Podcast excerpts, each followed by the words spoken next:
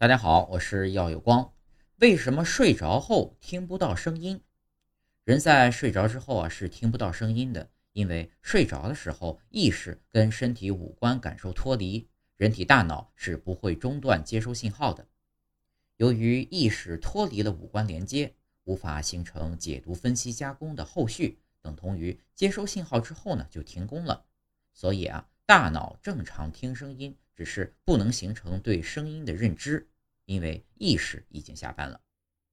在西方的认知里啊，大脑就是意识，就先入为主的认为大脑没坏，认知就会继续的逻辑错误。实际上呢，大脑和意识是完全不同的两回事。